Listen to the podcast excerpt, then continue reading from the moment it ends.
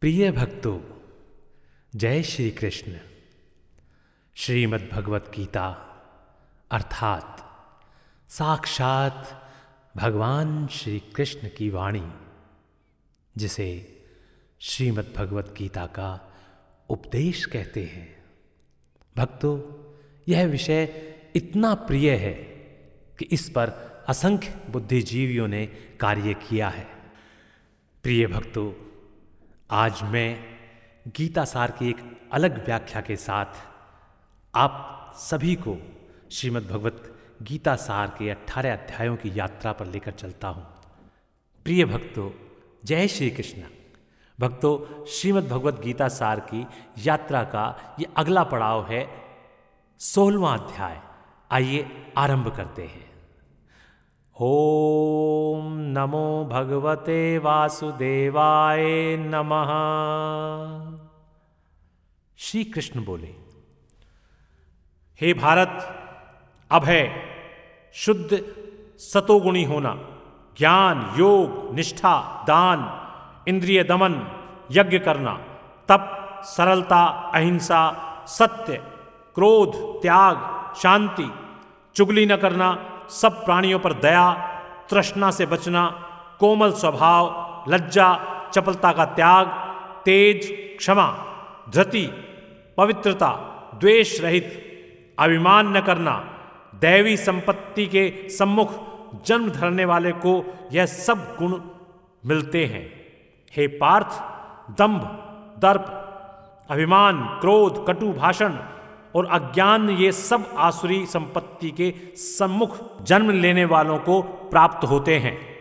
हे पांडव, दैवी संपत्ति, मोक्ष और आसुरी संपत्ति बंधन का कारण होती है। तुम शोक न करो, क्योंकि तुम उत्तम दैवी संपत्ति के भोग को जन्मे हो। हे पार्थ, इस लोक में देव और असुर ये दो प्रकार के प्राणी उत्पन्न किए गए हैं। देवी का विस्तार पूर्वक वर्णन कर चुके। अब आसुरी को सुनो। धर्म में प्रवृत्ति और अधर्म में निवृत्ति। असुर लोग नहीं जानते।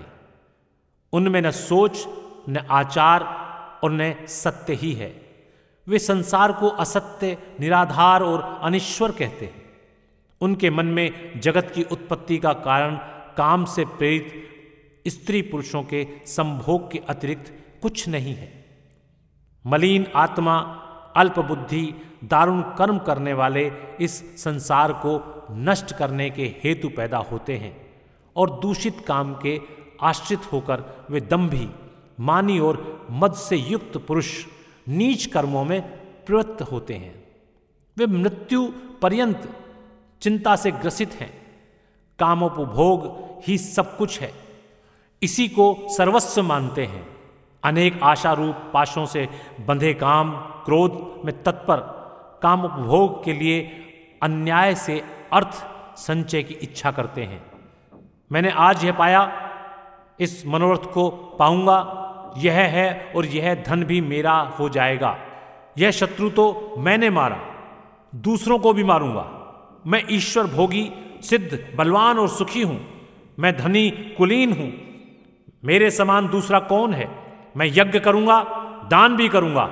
इस प्रकार अज्ञान से मोहित हुए हैं। अनेक कल्पनाओं से मोह रूपी बंधन में फंसे हुए विषय भोग में आसक्त लोग रौरव नरक में गिरते हैं, अपनी बड़ाई आप करते हैं, धन धान्य के मद में चूर रहते हैं, शास्त्रोक्त विधि छोड़कर केवल नाम के लिए यज्ञ करते हैं। ये अहंकार, बल, घमंड, काम और क्रोध से युक्त हैं। अपनी तथा औरों की देह में स्थित मुझसे द्वेष रखते तथा मेरी निंदा करते हैं। इन द्वेष करने वाले क्रूर और अधम पापियों को मैं संसार की आसुरी योनियों में डालता हूँ। हे कौनते, जन्म जन्म में आसुरी योनि पाकर वह मूर्ख मुझको पाए बिना ही अंत में अधोगति को प्राप्त होते हैं। काम, क्रोध और लोभ ये तीन नरक के द्वार हैं, जो आत्मा का नाश करते हैं। इस कारण तीनों को त्यागना चाहिए। हे कौनते उन तीन नरक द्वारों से छूटा हुआ मनुष्य अपने कल्याण को सुकृत करता है, तब उत्तम गति को पाता है। जो शास्त्रोक्त विधानों को छोड़कर स्वेच्छानुसार कर्म करता है, वह सिद्धि को नहीं पाता, सुख को नहीं पाता और परम गति को नहीं पाता। अतएव कार्य और अकार्य इनको जानने के लिए शास्त्र प्रमाण है। शास्त्रोक्त विधान जानकर उसी के अनुसार कर्म करना चाहिए। बोलिए, भगवान श्री कृष्ण की जय। तो भक्तों, यहाँ पर श्रीमद् भगवत गीता सार का ये सोलवा अध्याय समाप्त होता है। स्नेह से बोलिए, भगवान श्री कृष्ण की जय। ओम नमो भगवते वासुदेवाय नमः। नमः। नमः। ये कितने मिनट का बेटा भाई?